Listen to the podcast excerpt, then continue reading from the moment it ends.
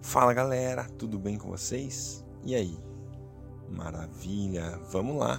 Estamos na nossa sexta semana, segundo dia. Hoje nós vamos ler Êxodo 23, Êxodo 24 e também Marcos, capítulo 9. Deus, obrigado por mais um dia de vida. Obrigado, Deus, porque o Senhor nos ensina a contar nossos dias e viver a nossa vida com sabedoria aos teus pés, ouvindo os teus conselhos, ouvindo a sua voz.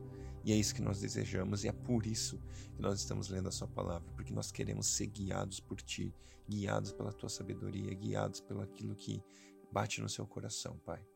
Então, Deus, eu peço que o Senhor abra os nossos ouvidos e abra nossos olhos durante a leitura da Sua palavra, para que a gente possa ser edificado e crescer. Em nome de Jesus. Amém. Glória a Deus. Vamos nessa então. Sexta semana, segundo dia, Êxodo 23 e 24 e Marcos, capítulo 9. Êxodo 23 Não espalhe notícias falsas. Não concorde com a pessoa má dando testemunho falso. Não acompanhe a multidão na prática do mal. Ao prestar um depoimento no processo judicial, não dê testemunho para favorecer a maioria. Não seja parcial, nem para favorecer o pobre. Se você encontrar o boi ou o jumento que pertence ao seu inimigo, leve de volta o animal extraviado. Se você vir o jumento de alguém que o odeia, caído sob o peso da sua carga, não o deixe ali. Vá ajudar o homem a erguer o animal. Não falsifique o julgamento para prejudicar a causa do pobre. Afaste-se da acusação falsa. Não condene à morte o inocente, nem o homem justo. Saiba que eu não absolverei o que vive para o mal. Não aceite suborno, porque o suborno cega os que têm entendimento e corrompe as palavras dos honestos. Não explore o estrangeiro. Vocês, israelitas, bem sabem como se sente um estrangeiro, pois foram estrangeiros no Egito. Versículo 10. Por seis anos plante em suas terras e colha o que elas produzirem, mas de sete em sete anos deixe a terra descansar um ano. O sétimo ano é de descanso para a terra Nesse ano, ela não deverá ser cultivada, para que os pobres de Israel achem o que comer, e os animais comerão o que sobrar do campo. Essa lei também vale para as vinhas e olivais. Faça tudo o que tiver de fazer nos seis primeiros dias, mas descanse no sétimo, para que o seu boi e o seu jumento também descansem, e para que o seu escravo e o estrangeiro renovem suas forças. Israelitas, tenham cuidado em fazer tudo o que eu disse e prestem atenção. Não se lembrem nem falem o nome de outros deuses. Celebrem uma festa em memória de mim três vezes por ano. Primeiro, a festa dos pães, sem fermento. Durante sete dias, comam pães sem fermento, como já lhes ordenei. Essa festa deverá ocorrer no primeiro mês do ano, o mês de Abib, porque foi nesse mês que vocês saíram do Egito. Ninguém deverá aparecer diante de mim de mãos vazias. A segunda festa é a festa da colheita dos primeiros frutos. Depois do plantio, assim que forem colher os primeiros frutos, celebrem essa festa. A terceira festa é a festa da colheita geral, no final do ano, quando armazenarem do campo o fruto do seu trabalho. Três vezes por ano, todo homem deverá se apresentar diante do Senhor seu Deus. Ninguém deve oferecer o sangue do sacrifício junto com o pão fermentado. Não deverá ficar gordura na minha festa durante a noite até a manhã seguinte. Tragam à casa do Senhor, seu Deus, os primeiros frutos da sua terra. Não cozinhe o cabrito no leite da própria mãe dele. Vou enviar um anjo à frente do meu povo para guardá-lo pelo caminho e levá-lo ao lugar que prepararei para ele. Prestem atenção diante dele. Escutem o que ele dizer. Não se rebelem contra ele pois não perdoará os pecados que cometerem contra ele, porque nele está o meu nome. Mas se tiverem cuidado de obedecer ao que ele disser e de fazer o que ele mandar, então serei inimigo dos seus inimigos e adversário dos seus adversários. O meu anjo irá à frente de vocês. Ele os vai levar aos amorreus, aos heteus, aos fariseus, aos cananeus, aos heveus e aos jebuseus. E eu vou destruir todos esses povos. Não adorem seus deuses nem ofereçam culto a eles. Não façam o que eles fazem. Ao contrário, destruam totalmente e despedacem suas colunas sagradas. Sirvam ao Senhor, seu Deus. Então o Senhor abençoará o seu pão e a sua água, tirará do meio de vocês as doenças. Na sua terra não haverá mulher grávida que perderá seu filho, nem haverá mulher incapaz de conceber ou de dar à luz. Eu darei vida longa e completa a vocês. Mandarei adiante de vocês o meu medo, que colocará em confusão todas as nações onde vocês entrarem. Farei com que todos os seus inimigos voltem as costas para vocês e fujam. Mandarei vespas na frente de vocês. Elas expulsarão de diante de vocês os heveus, os cananeus e os heteus. Não expulsarei esses povos todos em um só ano. Se fizer isso, a terra se transformará num deserto, e os animais selvagens se multiplicarão contra vocês. Eu expulsarei aqueles que os povos aos poucos, até que vocês se tornem numerosos o suficiente para tomar posse efetiva da terra que já dei a vocês por herança.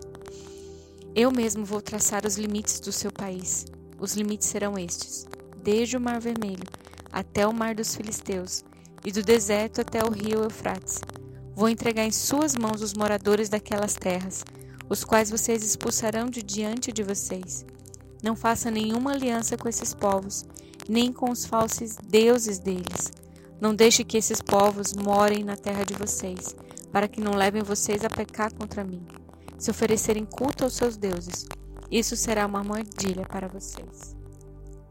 Êxodo 24 Deus continuou falando com Moisés, dizendo: Suba ao monte para apresentar-se ao Senhor, você e Arão, Nadab e Abiú, e mais setenta líderes de Israel, mas adorem à distância. Só Moisés se aproximará do Senhor. Os outros ficarão de longe, e o povo não deve subir com ele. Moisés desceu e transmitiu ao povo todas as palavras e leis do Senhor. Então todo o povo respondeu a uma só voz e disse: Faremos tudo o que o Senhor falou. Moisés escreveu todas as palavras do Senhor e na manhã seguinte se levantou bem cedo e fez um altar ao pé do monte. Construiu ali doze pilares, um para cada tribo de Israel. Depois enviou alguns moços israelitas para oferecerem ofertas queimadas e ofertas de paz ao Senhor. Moisés despejou a metade do sangue em bacias e a outra metade do sangue derramou sobre o altar. Em seguida, Moisés leu o livro da aliança de Deus para o povo, e eles disseram: Seremos obedientes e faremos tudo o que o Senhor falou. Então Moisés pegou as bacias e derramou o sangue sobre o povo, dizendo: Este é o sangue da minha aliança que o Senhor fez com vocês, de acordo com os termos que acabei de ler. Então Moisés, Arão, Nadab e Abiú e os setenta oficiais de Israel subiram o monte e viram o Deus de Israel, cujos pés estavam pisando num pavimento de pedras de safira. Parecia o céu num dia claro. Deus não estendeu a mão para ferir os escolhidos de Israel, porém eles viram a Deus e ali comeram e beberam. O Senhor disse a Moisés: Suba até o topo do monte, venha até mim e fique aqui. Darei a você duas tábuas de pedra, com a lei e os mandamentos que eu mesmo escrevi para ensinar o povo.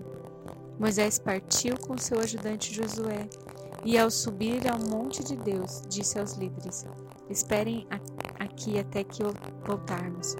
Arão e U ficaram com, ficarão com vocês. Quem tiver alguma questão para resolver, fale com eles. Assim que Moisés subiu, uma nuvem cobriu o monte. A glória do Senhor permaneceu sobre o monte Sinai. A nuvem cobriu o monte por seis dias. No sétimo dia, o Senhor chamou Moisés do interior da nuvem. Para o povo de Israel que olhava de longe, a aparência da glória do Senhor era tremenda. Era como um fogo consumidor no alto do monte. Moisés entrou na nuvem e subiu o monte, e lá permaneceu quarenta dias e quarenta noites. Marcos 9 Jesus prosseguiu dizendo: Alguns de vocês que estão aqui, de modo nenhum experimentarão a morte antes de verem o reino de Deus chegar com grande poder. Seis dias depois, Jesus levou Pedro, Tiago e João para o cume de um monte. Ninguém mais estava ali.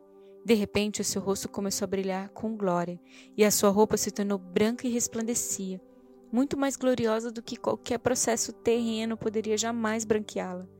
Então apareceram Elias e Moisés e começaram a falar com Jesus. Mestre, isso é maravilhoso! exclamou Pedro. Vamos fazer aqui três abrigos: um para o Senhor, um para Moisés, um para Elias. Ele disse isso só para falar, porque não sabia o que dizer, pois estavam todos apavorados. Mas quando ele ainda falava essas palavras, uma nuvem os cobriu, e uma voz vinda da nuvem disse: Este é o meu filho amado, escute o que ele diz. Foi quando eles olharam em volta e não viram mais ninguém a não ser Jesus. Enquanto estavam descendo a encosta, a encosta do monte, Jesus proibiu de contarem o que havia visto, até que o filho do homem tivesse ressuscitado dos mortos. Portanto, eles guardaram aquilo para si mesmos, mas discutiam entre si a respeito, e perguntaram o que ele queria dizer por ressuscitar dos mortos. Então, eles começaram a perguntar a Jesus: por que os mestres da lei dizem que Elias deve vir primeiro? Jesus respondeu: Na verdade, Elias vem primeiro para preparar o caminho. Mas por que está escrito que é necessário que o filho do homem sofra muito e seja rejeitado? Mas eu digo a vocês: Elias já veio e o maltrataram como quiseram, como está escrito a seu respeito.